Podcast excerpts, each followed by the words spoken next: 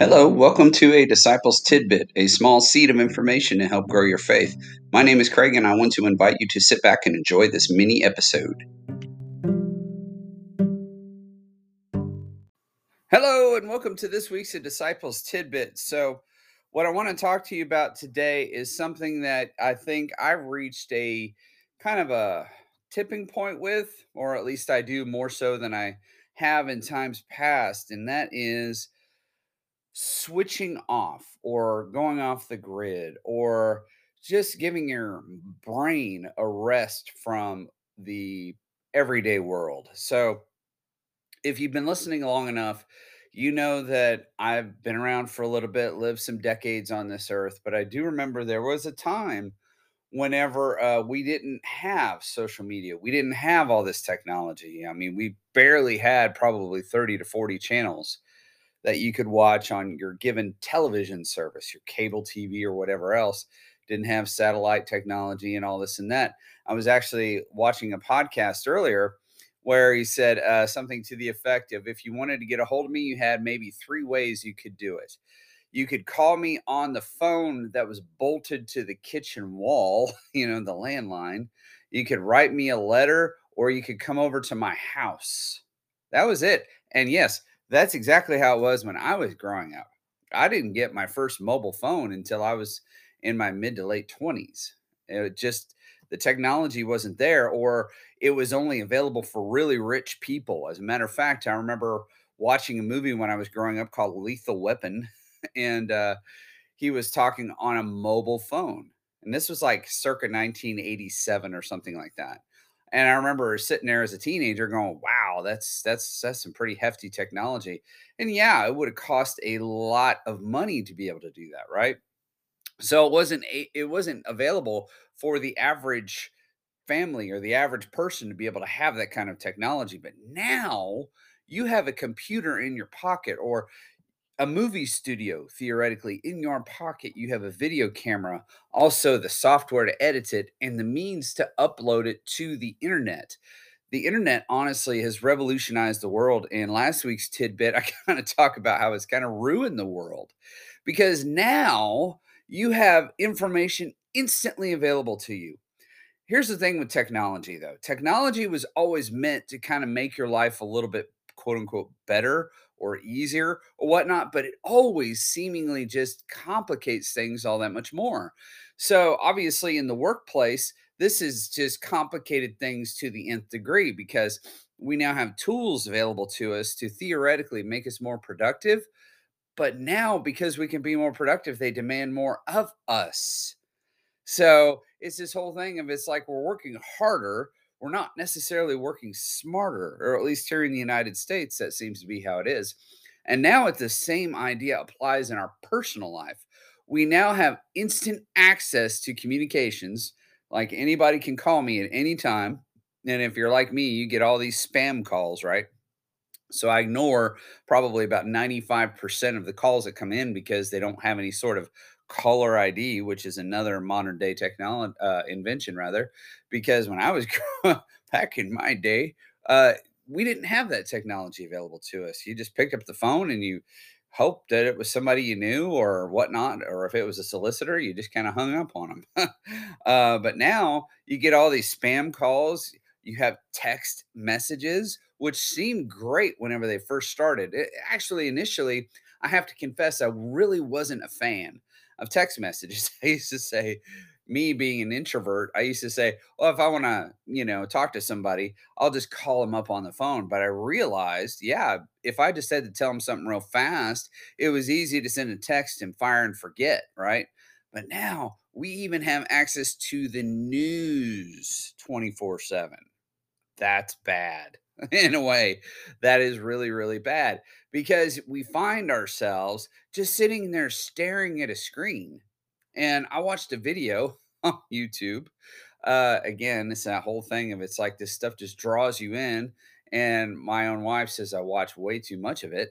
Uh, but basically, you have this idea that, or actually there was a video where they were in a coffee shop, right? Nobody And I mean, nobody was reading a book. Now, it could have been a staged video. I understand that.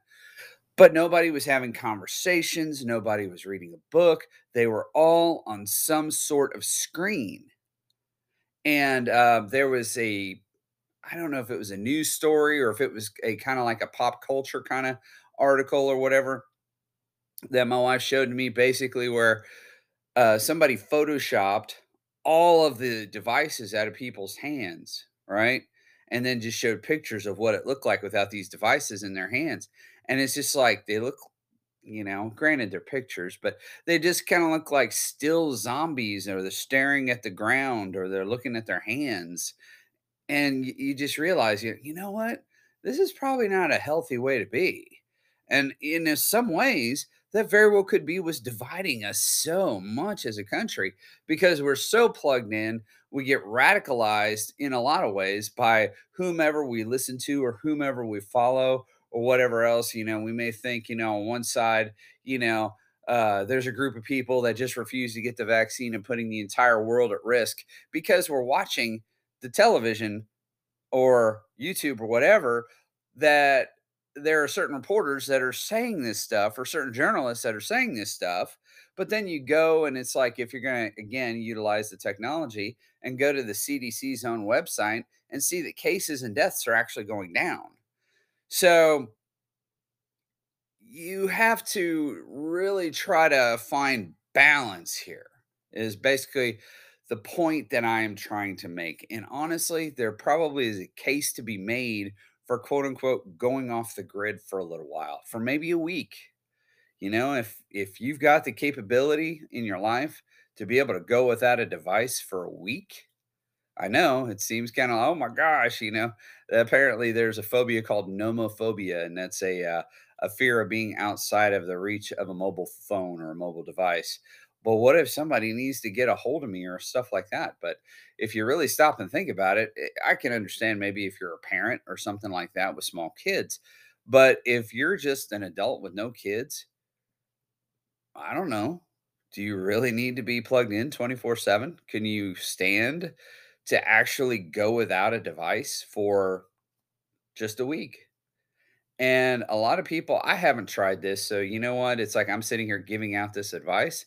I probably need to follow this advice myself and just put down devices and do nothing but go back to twentieth century life, really. If I don't, if I'm not watching an actual T V show or movie, then maybe I just open up a book, like a physical paperback book. I know. Do those still exist? I mean, that seems, you know, there are hardly any bookstores anymore. It's all Amazon or Amazon. Yeah, that's pretty much it. But I just wanted to throw this out there. It's not necessarily a faith-based uh, tidbit today. It's more like just a, a mental health kind of check-in to say, maybe we don't need to be so plugged in, and maybe it will do you a world of good. Maybe you could recenter and refocus on the Lord, actually get yourself a physical paperback Bible and just go to the coffee shop or go out into the park and just read, right? Instead of reading a device, leave your device at home and just, you know, go back to simpler times, a simpler life, and it will probably do your mental health a lot of good.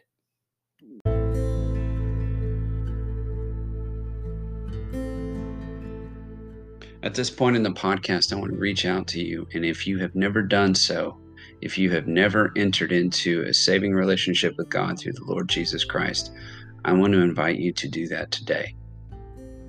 All you need to do is believe. Believe that Jesus was who he said he was. He was God in the flesh. Believe in your heart that he died for your sins and rose from the dead. Confess him as Lord. And the Bible says that you will be saved if you do that. If you truly believe in your heart that Jesus is who he said he was, and that he did exactly what he said he would do for you, you will be saved. It is simply that easy. A lot of people say prayer, prayer, and that's great to confess and put your mind and your heart and everything through a process, if you will, to be able to embody what's already taken place in your heart by simply saying, Lord Jesus, I believe that you died for my sins. I believe in my heart that you were raised from the dead, and now I confess you as Lord. Please take control of my life, and I want to follow you for the rest of my days. In Jesus' name I pray. Amen. That's all you need to do, and your life will change. Your life will change, not necessarily materially, not necessarily in terms of the world, but your life will change as far as your relationship with God, and you can know for certain that you're saved. The Apostle John wrote that when he was penning First John. He says, I write these things to you that you may know that you have eternal life. Not that you can hope, not that you can wonder, but that you can know. Ephesians two verses eight and nine says, For it is by grace you have been saved through faith. This is not of yourselves. It is the gift of God, not by works, so that no one can boast.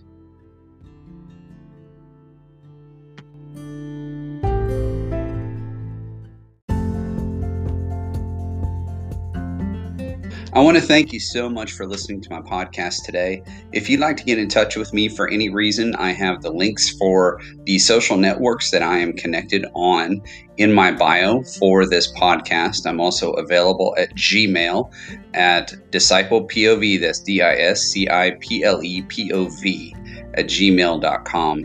If you have anything that you would like to convey to me, such as something you agree with, something you don't, or anything else, or if you did receive the Lord Jesus Christ into your life, I'd love to hear from you today and to assist you on your new eternal journey.